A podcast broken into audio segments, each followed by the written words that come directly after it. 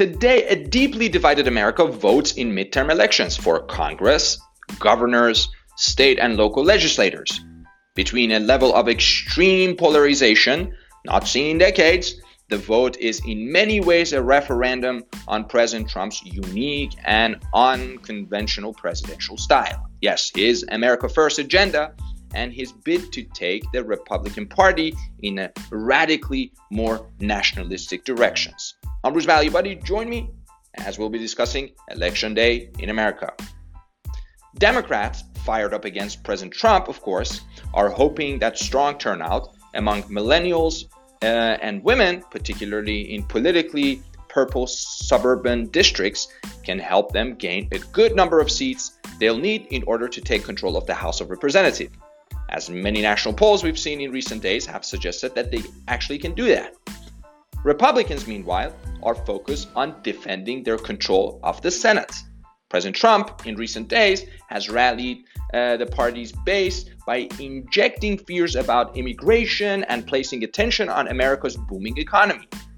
In fact, the latest surveys suggest that GOP, the Republicans, will hold the upper chamber, and that is the Senate.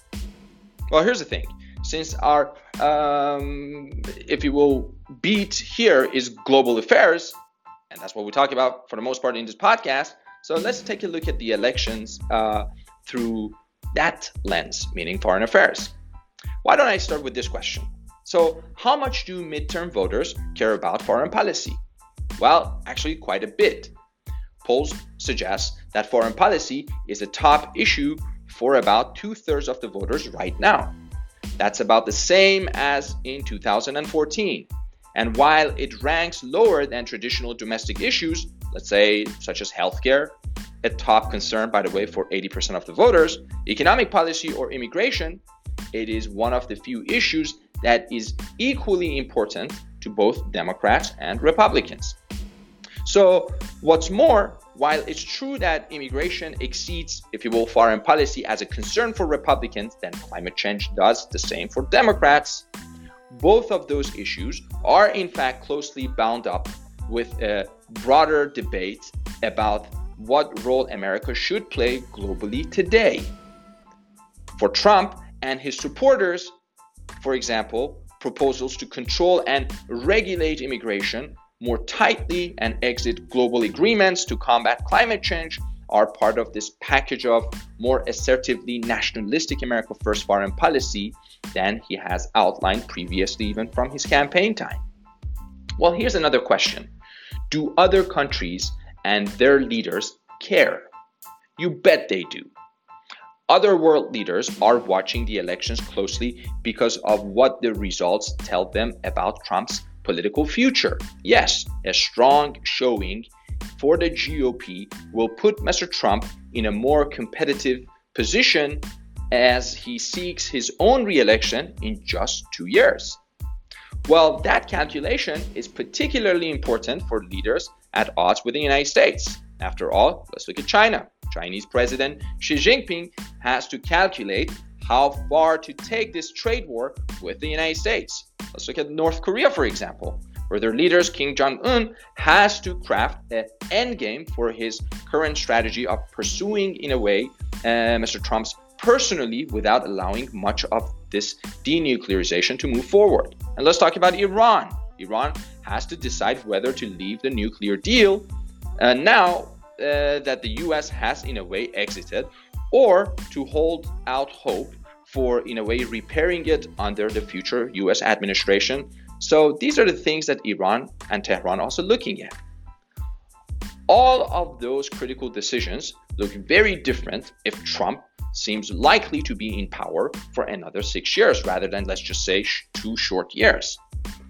But that question matters also uh, for traditional American allies such as Japan, Canada, or the European Union, which are watching closely to see and evaluate the depth and stability of the uncertainty the Trump administration has introduced into their ties and connection with Washington.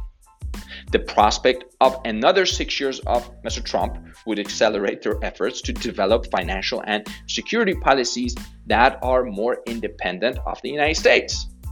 Now, let's take a look at another big question would a divided Congress impact Trump's foreign policy? Well, the answer to that is not directly, no.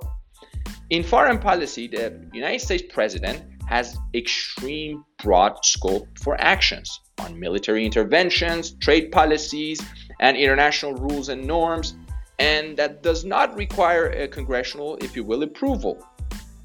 One of the few areas where the House, by that the House of Representatives, will have to, say is to uh, ratifying a revised version of NAFTA treaty. Now we're calling it USMCA. By the way, I talked about it in previous episodes. But the House, if you look at it, Democrats uh, uh, would also face a dilemma. Opposing Trump's relatively moderate but still worker friendly revision to the pact would be probably a political suicide if the party hopes to win back the white blue color voters who supported Trump in 2016. It is hard uh, to see House Democrats uh, making that the, if you will, hill they die on just to block Trump. I don't see it happening. So, what the White House can do is open uh, uh, the congressional investigations. They call it the White House. I meant to say the House of Representatives. So, what they can do is to open the congressional investigation or audit uh, the areas uh, that are, in a way, related to foreign policy, such as budgets of the Pentagon or the State Department or Trump's alleged financial ties to foreign powers or this ongoing allegations of collusion in 2016 elections uh, and uh, many others. So prominent Democrats have already by the way signaled that if they gain control of the House, this is precisely what they plan to do. So, like many others, we're watching what's going on in the midterm elections in the United States very, very closely.